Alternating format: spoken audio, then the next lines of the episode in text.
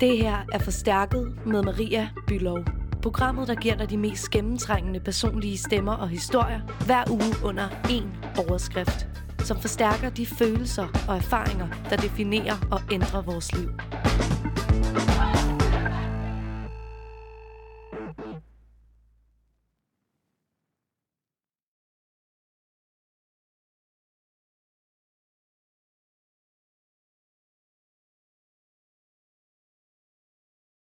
Jeppe havde sparet sin SU op i tre måneder og øh, stod i jakkesæt og fine sko, da han første gang trådte ind på casino som 18-årig. Han gik i 2G, og den aften der gik han fra casinoet med 80.000 kroner på lommen. Det var også den aften, at spilleren blev født, som i 2016 en aften i mørket fik ham til at sætte GPS'en mod casinoet i Helsingør – som nær havde kostet ham kæreste og sine to børn. I det her program, der kan du høre Jeppes historie om at gå fra at være spilkong i 2G til i dag at være spilfri ludoman. Velkommen til Forstærket. I'm a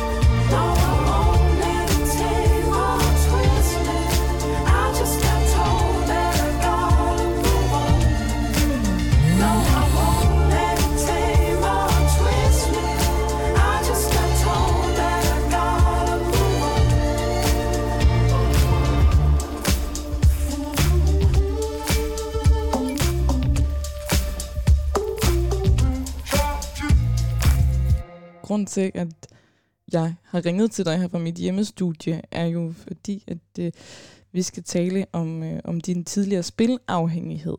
Du hedder øh, Jeppe Munk Hansen, og du er øh, 37 år. Øh, du er far til tre børn og er spillefri på fjerde år. Men altså, du, øh, du har tidligere været spilafhængig i 20 år, og øh, har gået i behandling ved behandlingscentret, øh, som hedder Chile øh, som netop yder professionel hjælp til spilafhængige. Kan du huske den, den dag, at du ringede altså til behandling? Ja, jeg kan huske den moment der, hvor man sådan ringer og siger, øh, hvor jeg ringede og sagde, hej, jeg hedder Jeppe, og øh, jeg er ludoman, og jeg jeg har brug for hjælp. Altså den der, øh, det var underligt at sige, og det er noget, jeg har sagt rigtig mange gange siden, øh, men det var rigtig underligt at sige, og det var sådan, hvordan blev det taget imod, men det, det blev jo så taget rigtig, rigtig godt imod, fordi det var det, ligesom det, de lavede, og de var professionelle med hjælp. Men det var mit første møde med den professionelle behandlerverden. Øh, mm. Så det, det var meget grænseoverskridende for mig, men det var det jo ikke for dem, der sad i den anden ende, for de var jo vant til at, at ringe folk. Ja, men ja, hvor, hvor, og hvor gammel var du der? 25-agtigt. Det var første gang, jeg ringede. Det er jo super grænseoverskridende at ringe til et fremmed menneske, og skal sidde og skal sidde og blotlægge sig og sige, jeg er kommet frem til den konklusion, at jeg er mm. ludoman. Øh, vil du hjælpe mig? Erkendelse. Det var en mm. erkendelse, jeg kom frem til, og det her var jeg kommet frem til, fordi jeg igennem en årrække havde gået i uh, terapi, psykoterapi. Mm. Fordi at jeg havde dødsangst. Det var ligesom det, det handlede om. Det var derfor, jeg gik i terapi. Jeg, jeg er helt sikker på, at min terapeut i længe, længe har jo godt kunne set, at der også har ligget andre ting, der har ligget der, du kan men jeg var ikke selv klar til at erkende det. Og der, jeg, den, der var en dag, hvor jeg sad i, i stolen over for hende, og vi snakkede, og så lige pludselig sagde jeg, det, jeg, har jo, jeg kan jo se, jeg er jo, jeg er jo ludoman. Jeg kan der, det var sådan et, et klarsyn, jeg fik. Og det var ikke fordi, det gik op for mig, jeg havde spillet, og jeg havde tabt tal i tusind, tusindvis af kroner. Det var ikke det, der gik op for mig. Men jeg erkendte, at jeg var ludoman, og jeg erkendte, at jeg havde brug for hjælp til det. Øhm, og dagen efter, der ringede jeg så til min mor og til min far og sagde, at jeg er ludoman, og jeg har brug for hjælp, og jeg går i behandling, og så ringede jeg til behandlingscenteret. Mm. Så hvis jeg, altså for mig, så da erkendelsen først kom, så, så, så rullede lavinen bare, eller det var en god lavine, ikke? På, mm. øh, fordi så var jeg klar, og det har så også taget 20 år. Ikke? Hvordan hænger det sammen? Spil har altid været en del af min familie. Når vi mødtes, vi havde rigtig havde en meget stor familie, øh, da mine forældre stadig var sammen. Jeg stadigvæk, men vi mødtes meget stor familie. Mm. Øh, onkler og tanter og bedsteforældre og, og alt det her. Øh. Og så var spil en, væs, en væsentlig, i hvert fald en, en, en almindelig og øh, selvfølgelig del af vores øh, samvær. Det var hyggeligt. Vi spillede kort, vi spillede brætspil, vi spillede alle mulige spillere. På et tidspunkt, da jeg blev øh, gammel nok, 12-14 år, blev jeg også lov til at spille med om pengene. Øh, sådan alle de der måsel og øh, poker og blackjack og sådan noget. Vi spillede alle mulige forskellige spil. Det var selvfølgelig små penge, men det var, det var hyggeligt, og det var ikke noget farligt og problematisk i det. Mm-hmm. Og så, men jeg havde jo lært, så, så jeg lært spillene så meget ung. Og øh, så i forskellige sammenhænge, for eksempel kan jeg huske, at øh, jeg gik til basket, og der var vi på sådan nogle, øh, til sådan nogle camps og turneringer, hvor vi var væk hjemmefra. Ikke? Øh, mm. Så begyndte man at spille stille og roligt om penge der. Små penge og cheeseburger og sådan noget. Ikke? Øh, og der var jeg jo de der 14-15 år. Så kom jeg i behandling i 2008. Men det, det var jo første gang, jeg kom i behandling, og der stoppede jeg ikke med at spille. Revisor sagde, at jeg skulle investere i mursten Der han så, hvad jeg havde brugt, sagde han, det, dur ikke jeg har fået skattesmæk, nu skal jeg bare have det væk Fast skat smider mig bag lås og slår for skattesvind Jeg siger det som det er til dig, jeg er god med penge. Siger det som det er, jeg er god til at have en kvinde Men jeg er god til at forsvinde, jeg er god til at sove længe. Jeg er god til at holde det ind, og jeg er god til dobbelt ren. Og jeg er den bedste til en undskyldning. Giv dem dårlig smag i munden, brug for mundskyldning. Giv dem alt hvad de vil have og lidt mere til.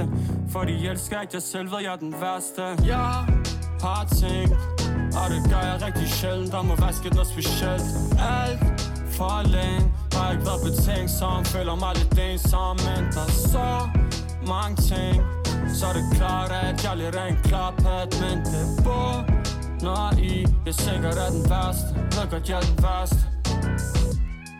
Jeg ved det godt, men jeg ved det ikke med. Nogle gange er den værste den bedste del med. Og vi plejer at give den gas, plejer at feste en del, man Nu prøver jeg at træne på min helseting Og jeg gav syv fucking lapper for en trøje, har aldrig gjort før. Men jeg vaskede den forkert, fucker den størrelse op. Så nu er den helt ubrugelig. Gik tilbage til Nike i dag, så tog du roligt man. Og penge er pludselig ikke problemet, men det blevet problemer Jeg har sovet hele dagen, derfor jeg er forsinket. Og har slet ikke været i studiet, har bare spillet Call of Duty. Sammen med Loco Down og folk og Raider yeah. Har tænkt, og det gør jeg rigtig sjældent. Der må være sket noget specielt. Alt for længe Har ikke været betænksom Føler mig lidt ensom Men der er så mange ting så er det klart, at jeg lidt er en klaphat Men det bor når I Jeg tænker, er den værste. Ved godt, jeg er den værste. Ved godt, jeg er den værste. Jeg ved godt, jeg er den værste. Du vil ikke være din kæreste. Nej, jeg vil ikke være din kæreste. Jeg har tænkt. Og det gør jeg rigtig sjældent. Der må være sket noget specielt. Alt for længe. Har ikke været betænksom Føler mig lidt ensom Men der er så mange ting Så er det klart at jeg lidt rent klar på at vente på Når I Jeg sikkert er den værste Nok at jeg er den værste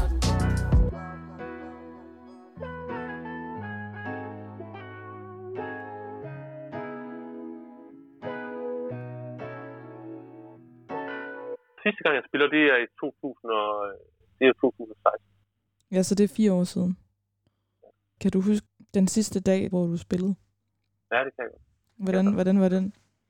Altså, der, altså, i den periode op til, øh, jeg spillede sidste gang, der, der, havde jeg sådan, der var, havde vi jo to børn, og jeg var, og jeg havde min, øh, vi var ikke gift på det tidspunkt, men, men min kæreste, ikke? Og, og, og, der havde jeg jo spillet i en periode, jeg havde en periode op til der, hvor jeg havde store, hvor jeg havde længere perioder, hvor jeg ikke spillede, men hvor så var det så tilbage. Jeg var ikke spillefri. Og så kan jeg, sidste gang jeg spillede, der har jeg været på arbejde. Mm. Jeg arbejdede i Kvickly på det tidspunkt som afdelingsleder, og jeg havde lukket vagt. Jeg lukkede huset selv en fredag aften, og min kone og vores børn var taget hjem til, øh, til sine forældre for, for, for, for hygge for weekend, så jeg var alene hjemme, fordi jeg skulle arbejde meget den weekend. Mm. Jeg har overhovedet ikke tænkt på at spille den dag, jeg har bare arbejdet, og så går jeg ned, lukker jeg døren ind til Kvickly og går ned til parkeringskælderen og tænder tændingen i vores bil. Og samtidig med, at tændingen starter, så, start, så kommer der sådan en tanke i mit hoved. Oh, jeg kunne da også lige køre til casino i Helsingør. Mm. Jeg, jeg havde aldrig været på, i Helsingør Casino. Jeg har kommet andre casino. Jeg har aldrig været der før. Mm-hmm. Men, men i stedet for at sætte GPS'en hjem til, så sætter jeg GPS'en til Helsingør Casino. På vejen dertil, der, okay, hvordan, jeg har ikke nogen penge på min egen konto, jeg kan ikke spille på fælleskontoen, fordi det, det, det vil hun jo kunne se lige med det samme. Jeg, så jeg, ah, men jeg tager selvfølgelig bare de 3.000 kroner fra fælleskontoen og kører over på min egen konto, og så får det hele være færre, så tager jeg også 3.000 kroner og kører over på min øh, kæresteskonto, så er det jo, så er det jo lige, så er der ikke nogen gået ud over hende, så har hun også fået 3.000 der. Ja. Hun kan shoppe for dig et eller andet. Øh, så det får jeg lige løst, og så tager jeg på casino øh, i Helsingør, og øh, selvfølgelig taber jeg det hele. Og jeg ved hele tiden, jeg tror, jeg ved, altså for det sekund, jeg besluttede mig for at tage på casino, på det sekund, der vidste jeg også, at det her det er noget lort, det er forkert, jeg kommer til at fortryde det, Mm. og, jeg kommer til at, øh, og jeg kommer til at fortælle det, fordi det er uundgåeligt. Mm. Men alligevel, så tog jeg afsted. Og alligevel, så, altså, hvorfor lød jeg ikke værd? Altså, det, det gjorde jeg ikke, fordi jeg var ludoman, at jeg er ludoman. Men, men altså, øh, det, det, det er sådan skræmmende for mig i dag at, sådan at se på det. Mig, der sidder i den bil der, og kører mod sådan en afgrund, og jeg ved det udmærket godt. Hun har senere fortalt mig, at dengang, at hun var, der var det så tæt på, at jeg, at Det lyder som sådan en... Altså, man øh, er på vej ud på, på en druktur, og man ved godt, okay, det her det kommer til at gøre fucking nas i morgen, og jeg kommer til at øh, dumme mig, og det kommer til at få muligvis konsekvenser for nogle folk omkring mig, øh, og, jeg kommer til at, og man ved allerede, hvad det er for nogle tømmer, man, man vågner op med. Ja, det kunne, det kunne koste mig min kone og mine, og mine, mine børn. Altså, det var jo sådan en, altså hele mit liv, der kunne blive anderledes. Mm. På grund af, at jeg skulle op og spille. Mm. Men hvad er det så alligevel, fordi jeg skulle til at sige, hvad er det for nogle, kan du ikke prøve at beskrive de her, altså hvad er det for nogle følelser, der er forbundet med at være, med at være spilafhængig, fordi der er jo alligevel en nerve inde i dig, som selvom at du ved, at den regning, du potentielt skal betale, det kan være, altså, at, at din kone går fra, fra dig og tager, tager børnene med. Mm. Men, men alligevel er der en eller anden altså, st- stemme inde i hovedet, der siger, lad os køre til Helsingør og gå på casino. Mm. Ja, det er vildt. Ja, det er svært, fordi det er, det er så irrationelt, ikke? Og så, man kan ikke forstå det, hvis man ikke er ludoman. Og det er jo derfor, at det også er så svært at være pårørende til afhængige mennesker. For når man ikke helt har den nerve, eller den spilletrang, eller den trang efter alkohol, eller hvad det kan være, så kan man aldrig komme til at forstå det. Det er derfor, det er så vigtigt at have pårørende inddraget i sin behandling. Men altså, det er jo et eller andet, det er jo en eller anden, det er jo, vi, kalder det, altså vi kalder det spilleren mange steder i de behandlinger, jeg har været. Det er spilleren inden i mig, der fortæller mig en anden virkelighed, som er min virkelighed, når, når jeg, er, fordi jeg er ludoman, at jeg tager ned og spiller, og så vinder jeg en masse penge ofte. Ikke? Altså det, det er ofte den historie, og når jeg vinder en masse penge, så er der en masse ting, der bliver bedre, så bliver min kone jo også glad, fordi så har vi lige pludselig en masse penge, der kan løse nogle, nogle problemer eller noget. Ikke? Og så, så for mig har det også altid været, altså ludomanien har også været flugten fra virkeligheden. Når jeg sad og spillede, uanset om jeg tabte eller vandt, har jeg kunne læ- lægge alt andet væk. Det kunne være dødsangsten, det kunne være bekymringer omkring overholdet, eller bekymringer omkring min karriere, eller whatever. Det er jo lige meget. For der er ikke noget, der har været stærkere end, end det, der er blevet frigivet, når jeg har spillet. Mm-mm. Men, men, man skal bare, men, men det, der så også bare har helt tydeligt, er jo, altså jeg kan jo ikke sidde og spille for, for 1 kroner. Det kunne jeg måske første gang, men så anden gang skulle jeg spille for 2 kroner. Og for at jeg kunne få det her, for at det kunne virke som den her virkelighedsflugt, skulle hele, indsatsen hele tiden øges. Mm. Det kan man jo godt se, det, det er jo også en, Jamen, det giver jo god mening. Det. Ja, det giver god mening, men det bliver med mig dyrt. Men man kan sige, det er jo også røvsygt at sidde og spille for to kroner. Altså sådan, så, så Ja, der er jo men ikke, der, er jo- bare- der, er ligesom, the, the, the gain er jo ikke stort nok, til du får det der kick. Nej, nej. Nej, nej, enig. Altså, men, men altså selvfølgelig, altså, men det er der nogen, der godt kan. Der er nogen, der sagtens skal bare spille den samme 20 kroners kupon hver eneste uge, fordi at de ikke er ludomaner, fordi de ikke har det der, den her drivkraft mod et eller andet afgrundsagtigt noget, tror jeg. Hvor det bare er, at det er nok. Det er nok for dem. Men det blev aldrig nok for mig. Det var aldrig nok. Og altså, jeg kunne vinde 10.000. Men så kunne man sige, det var det, var det, det, var det der var mit mål. Du, du, du har lige fortalt, at jeg vil gerne vinde nogle penge, så jeg ligesom havde nogle penge. Men Mm. det var ikke det, der var målet. Det var bare en løgn. Oven på løgn.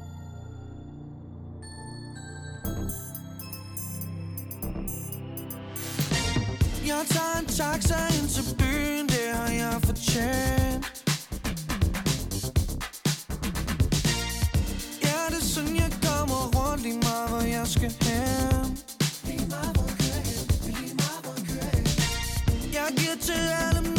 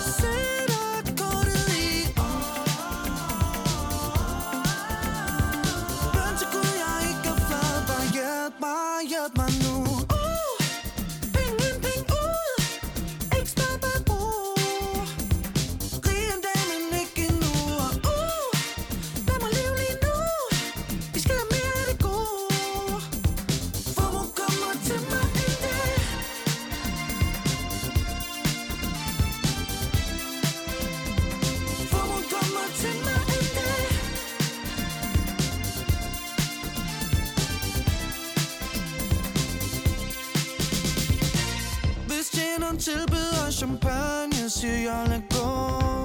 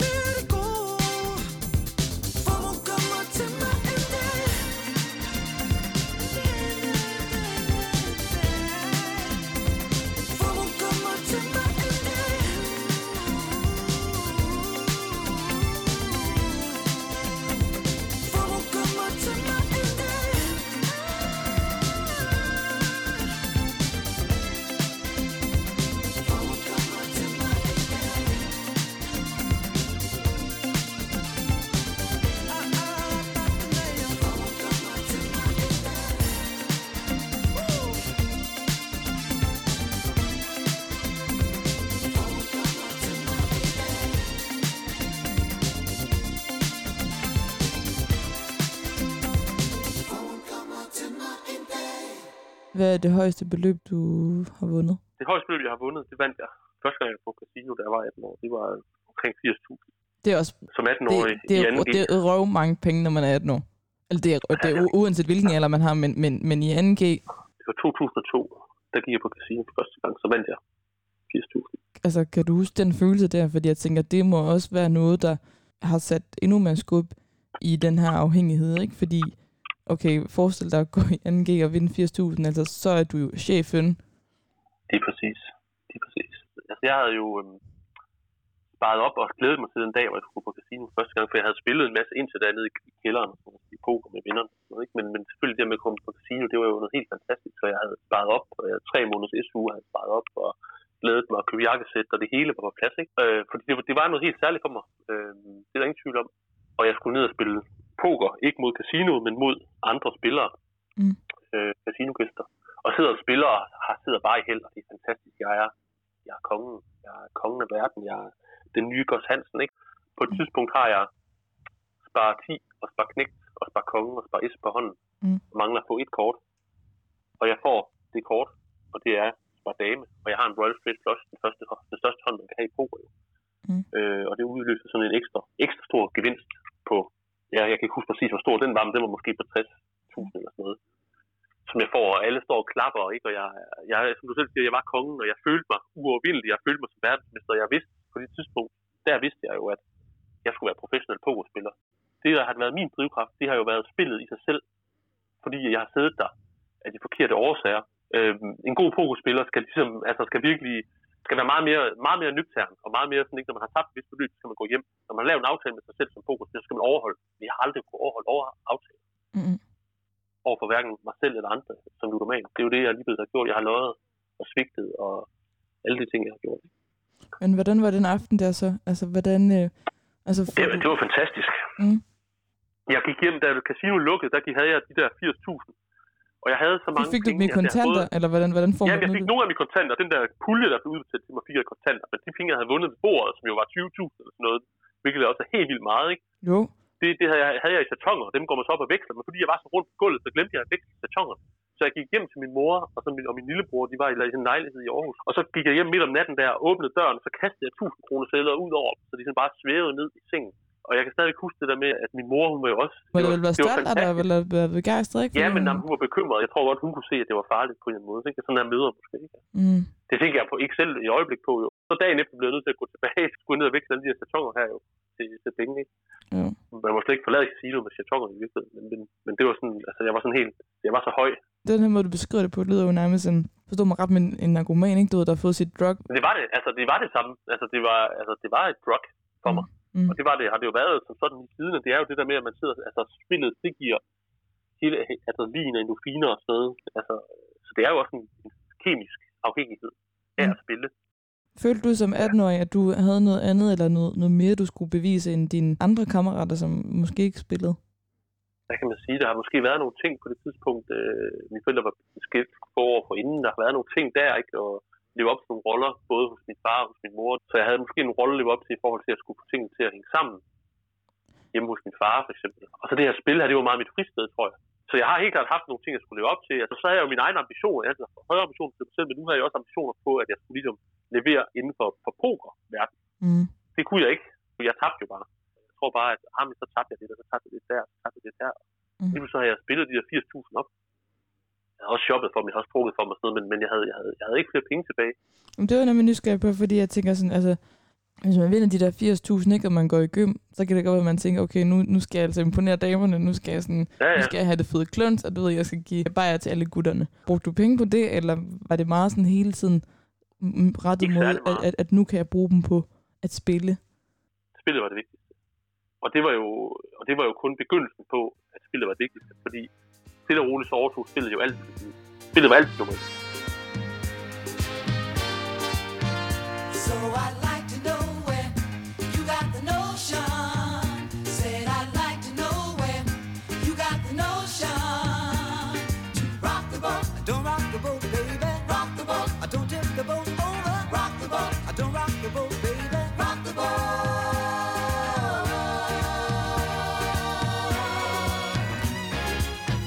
since our voyage of love began. Your touch has thrilled me like the rush of the wind. and your arms have held me safe from a rolling sea. There's always been a quiet place to harbor you and me. Our love is like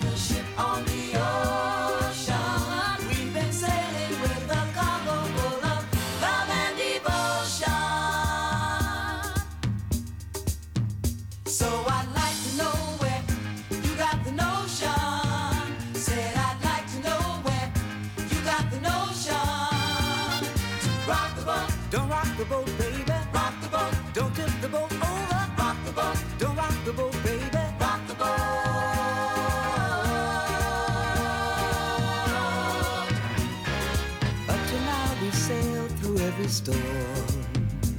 And I've always had your tender lips to keep me warm. Oh, I need to have the strength that flows from you. Don't let me drift away, my dear, when love can see me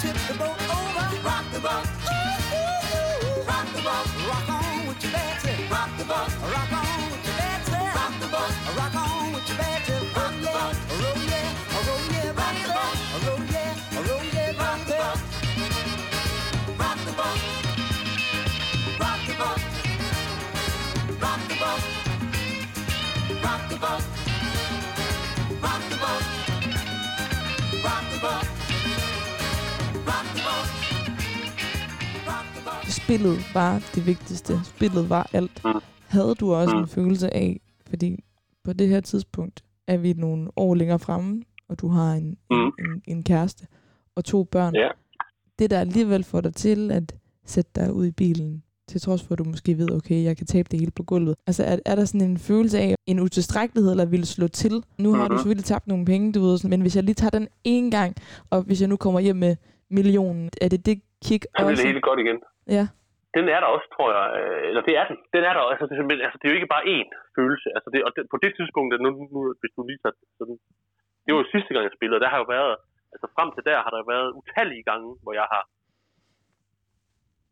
lovet mig selv for evigt og altid, og ammer og halshug, og øh, at jeg aldrig vil. Og Jeg har lovet min kone det, jeg har lovet min mor det, jeg har lovet alle mulige mennesker det, og mig selv det, utallige gange. Mm. Og hver eneste gang har jeg svigtet mig selv, eller dem, jeg har lovet, eller dem, jeg har lovet det, jeg har lovet over for dem, og så videre. Løgnen er en følgesvend, Mm. har været min følgesvend de her 20 år, jeg har spillet, og det samme har jo skylden. For jeg har altid følt mig skyldig, og jeg har altid skammet mig over det. Så absolut. Så jeg har altid haft den håb. Eller spilleren har jo fortalt mig, Jeppe, skal bare lige spille en gang til, for så vinder du pengene. Og når du kommer hjem med den store gevinst, den her gang, så tilgiver alle dig alt det der Men det er det. stort, du har lavet. Mm. Og det var bare endnu en løgnhistorie, ikke? Spilleren er en side af dig, men så er du også Jeppe Munk ved siden af, altså som Mhm. jo for mig øh, virker som øh, et godt menneske. Noget af det mest ekstreme for mig, Mm. det var jo, da jeg i 2014 skulle være far for første gang. Det er jo kæmpe stort øh, for et menneske at blive det. Og når jeg bliver far, så, så vil jeg jo ikke spille mere, fordi ikke at mit barn skal, skal have en far, der spiller er ludoman. Mm. Tre dage efter, at jeg havde fået min søn, der spillede jeg. Hvordan øh, var, var det en- et nederlag? Kæmpe nederlag. Måske det største, men altså, det man har været masser af. Og, og, og det, øh, det, på det tidspunkt vidste jeg det ikke, men i dag der ved jeg jo, at, at, at, at der er ikke noget udefra, der er ikke noget udefra kommende i hele verden, der kan få mig til at lade være med at spille. For det er noget, der skal ske indeni. Vi kender det nok alle sammen, og afhængige i allerhøjeste grad. Det, men man har altid, man tager, ud, man tager udvendige milepæle. Altså, på mandag, så stopper jeg med at drikke, eller så stopper jeg med at spise slik. Eller når jeg har, når jeg har gjort det her, så stopper jeg med det her. Eller sådan, sådan, sådan tænker vi nok. Det er nok meget menneskeligt at tænke sådan, ikke? fordi man gerne vil stoppe. Det handler jo om, at man, altså, det har jeg jo så lært igennem behandling, det handler om, at jeg arbejder med ting inde i mig selv.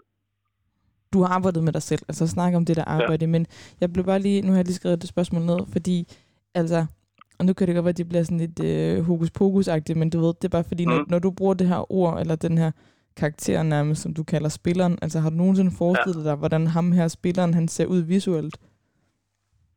Nej, det tror jeg ikke, jeg har. Altså, måske så har man brugt det der lidt, den, den gode, den onde, den, den, den gode djævlen og englen og sådan noget måske, men jeg har faktisk aldrig visualiseret det. For mig, der er der kun én Jeppe, som indeholder spilleren, som indeholder ikke-spilleren, som indeholder alle mulige forskellige ting. Mm. Og jeg vil altid være ludoman resten af mit liv. Den erkendelse er bydende nødvendig for, at jeg aldrig spiller igen. Jeg vil være spillefri ludoman. Ligesom man er ædru alkoholiker. Fordi jeg skal altid være opmærksom på det, fordi så, altså nu har vi siddet og snakket her, og det, er, det er bare et eksempel, altså ikke for at give dig et dårligt samvittighed, men så har vi siddet og snakket om at spille i en time, og så får jeg abstinens jo, og så kan jeg bare gå ud og spille. Så jeg kan spille for 10.000 dollars om, øh, om en time. Det er ikke noget problem i dag. Men nu får jeg dårlig samvittighed.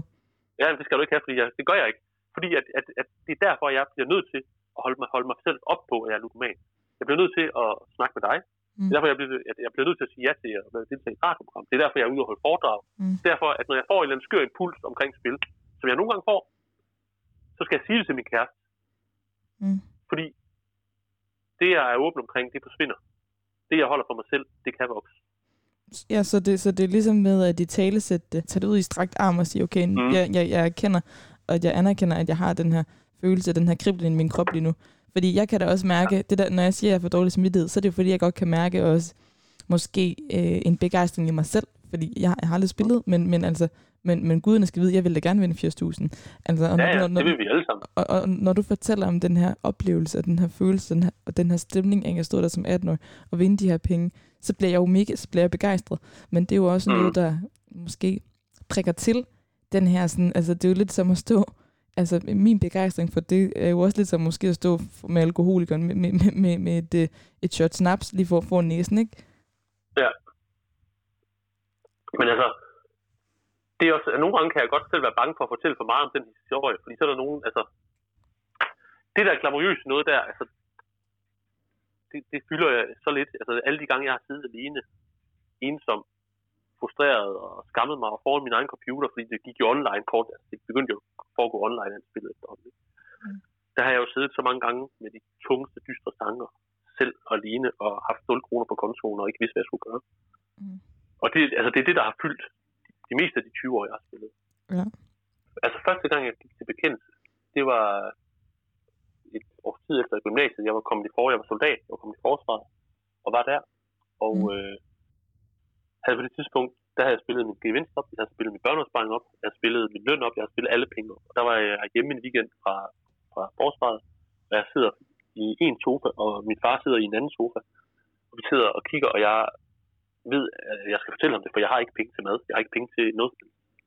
Øhm, og jeg bekender alt. Jeg er fuldstændig oplyst af kroget, og jeg, jeg skammer mig. Jeg, jeg ved, jeg, jeg, jeg, kan ikke, altså det er min skyld, og det er, helt, det er mig, der har gjort det, og jeg, jeg lægger alle, alle kort på bordet og fortæller det hele. Og han, altså jeg tror først og fremmest, tror jeg, han bliver meget chokeret. Altså han, vidste godt, jeg spillede, men de kendte de slet ikke til, at det, var på den måde. Og så bliver han også vred, fordi hvor, hvor dum kan man lige være? Altså hvor, hvor, hvor hjertet dum kan man lige være at spille så mange penge væk? Altså det er jo vanvittigt mange penge, det drejer sig om, og han bliver jo utrolig, så jeg tror, han bliver vred på mig, og så bliver han selvfølgelig også ked af det, og han trøster mig, og, og vi laver sådan en aftale, at han giver mig lidt penge, så jeg kan klare mig indtil jeg får løn næste gang. Mm. Og så aftaler vi i hånd på, og ligesom, det er jo fuldstændig enig i, at jeg skal aldrig spille mere. Mm. Fordi det er da virkelig for dumt. Øh, og det var første gang, at jeg lovede, at jeg ikke skulle spille mere. Og det var første gang, at, at jeg brød det løfte. Men det var absolut ikke sidste gang.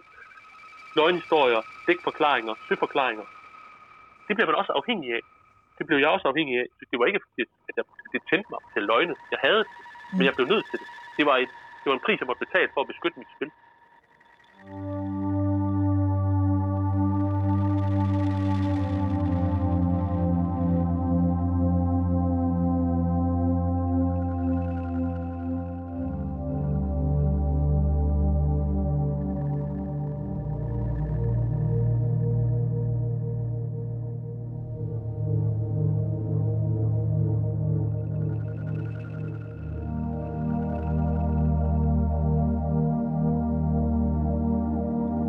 Det her system og det her spil, du ligesom har opbygget i dit hoved, hvordan formår du ligesom at flytte fokus fra, fra det spil over på noget andet, og dermed ligesom ja. at få altså livskvaliteten og, og det gode Mm. liv tilbage? Igennem mit behandlingsforløb i Tele, Telehuset, der fik jeg ammunition. Jeg fik talt min livshistorie igennem. Jeg, jeg mødte jo mange andre mennesker, der sad, for, der forstod mig, og jeg, som jeg, og jeg forstod dem. Jeg fik gribet op i alle de historier, som gør allermest ondt for mig. Alle de gange, jeg har løjet. Alle de gange, jeg har svigtet mennesker. Når jeg ligesom argument, modargumenterer i mig selv med mine spillere, eller hvad man kalder det, altså det er jo bare mig, så har jeg nu, så ved jeg, at jeg har ret, når jeg siger, altså jeg, de ting, jeg har været igennem, jeg kan huske det. Jeg vil ikke, jeg vil ikke glemme det, fordi det er det, der også minder mig om de her ting jeg ikke? Altså, at jeg ikke skal spille. Øh, for eksempel, da jeg første gang var i behandling i 2008 til den første samtale, der var min mor med. Det vil jeg altid huske, den situation, fordi hun sad ved siden af mig, og behandleren sad, det, det var en screening-samtale, inden jeg skulle starte op i forløbet. Stiller mig alle mulige spørgsmål, og på et tidspunkt så spørger hun lige præcis, om jeg har selvmordstanker, fordi det er meget udbredt blandt ludomaner. Mm. Så af alle forskellige afhængigheder, så er ludoman- ludomaner en af dem, der har den største øh, selvmordsrate. Så, så når man siger, at ludomani er livsfarligt, så, så er det ikke helt forkert. Mm-mm. Men der sad jeg, og jeg og fik det spørgsmål, var, altså det, er- det, så det er et meget logisk spørgsmål at stille, men jeg har aldrig rigtig haft selvmordstanker, heldigvis. Men så kigger jeg over på min mor, jeg svarer bare, nej, det har jeg ikke. Det var et meget naturligt svar for mig, og det er det svar. Og så kigger jeg over på min mor, og så sidder, så sidder hun, og tårerne triller ned ad kinderne på hende. Og i det øjeblik, der det, er, det går op for mig, det, er en manifestering af, at, at det ting, jeg har gjort, de valg, jeg har truffet, omkring de gange, jeg har svigtet de mennesker, der har elsket mig og løjet for dem, det har også gået ud over dem. Mm. Og hun har været bekymret. Hun har været bekymret for, om jeg havde de tanker, for det vidste hun ikke. Mm-mm. Altså, det er jo noget, det er jo sådan nogle ting, som, bliver, som, som jeg får talt op og, får, og, får, og husker igen i min behandling. Så jeg også ved, hvorfor jeg ikke skal spille igen. Mm. Hvis det giver mening. Og sådan er der masser af episoder. Ikke? Altså, det er derfor, man arbejder meget med livshistorik i afhængighedsbehandling. Øh, For at, at man skal huske sit liv. Mm. Man skal ikke glemme det. Man skal, man skal også altså, stå ved det, de ting, jeg har gjort. Jeg er nødt til at stå ved det, for at jeg kan lade være med at gøre det igen.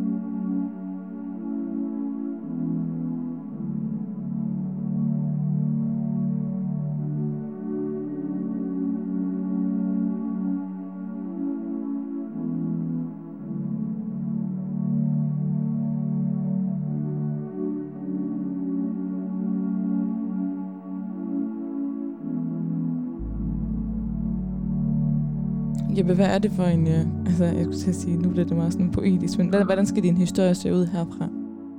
Jeg tror ikke, at jeg kan leve et helt liv, medmindre at jeg ligesom omfavner, at jeg er, at jeg er ludoman. Mm. Og omfavner de ting, jeg har gjort. Og hvordan kan jeg så gøre det i en hverdag, hvor jeg ikke går rundt, jeg kan ikke gå rundt med, med skilt i panden, hvor der står, hej, jeg hedder Jeppe, jeg er ludoman. Det, det vil ikke gavne noget, heller ikke mig selv. Mm-mm. Og det er også det med at finde den, altså, så, jeg har jo tænkt meget, kan jeg inddrage det i mit arbejde, men jeg har også samtidig, men det er hele tiden paradoxalt, fordi jeg er også bange for, at hvis jeg er for åben omkring det, så sidder jeg til en samtale på et tidspunkt til en eller anden lederjob, der er spændende, og så kan de se på min LinkedIn-profil, at jeg er ludoman, og så får jeg ikke job. Hvordan manøvrerer jeg i, den, i det her, i det limbo? Øh, og det er sådan noget, jeg er ved at finde ud af. Altså, jeg, jeg er jo i gang med at prøve at gå selvstændig med at holde foredrag, for eksempel omkring ludomani. Mm. Den følelse, jeg får inde i mig, når jeg ser de her mennesker, der lytter til min historie, og tror på mig, og, og, og tænker jeg, er min følelse, at de også kan genkende ting i sig. Ikke at de er ludomaner alle sammen, men afhængighed er en eller anden menneskelig tilbøjelighed. Ikke? Så den, den giver mig et særligt, den, giver, den er meningsfuld for mig. Altså, vi mennesker, mennesket er jo sårbart, og vi kan alle sammen begå fejl, men Mm. vi kan også komme ud af det på den anden side. Og jeg begynder at føle, at det, jeg har været, at det, jeg har været igennem hele det her forløb, både min, min, min, min spil, min ludomani og min behandling, det, det, er også en, det er en styrke igennem. Jeg har været igennem nogle ting. Jeg kender mig selv utrolig godt. Jeg har, jeg har oplevet nogle ting, og jeg har også oplevet at kunne komme igennem det ud på den anden side. Altså jeg tænker nogle gange, hvad hvis sådan en som mig var kommet i mit gymnasie og fortalt mig den her historie til mig, da jeg var 18 år? Mm. Har det givet mig noget? Det tænker jeg nogle gange på. Mm.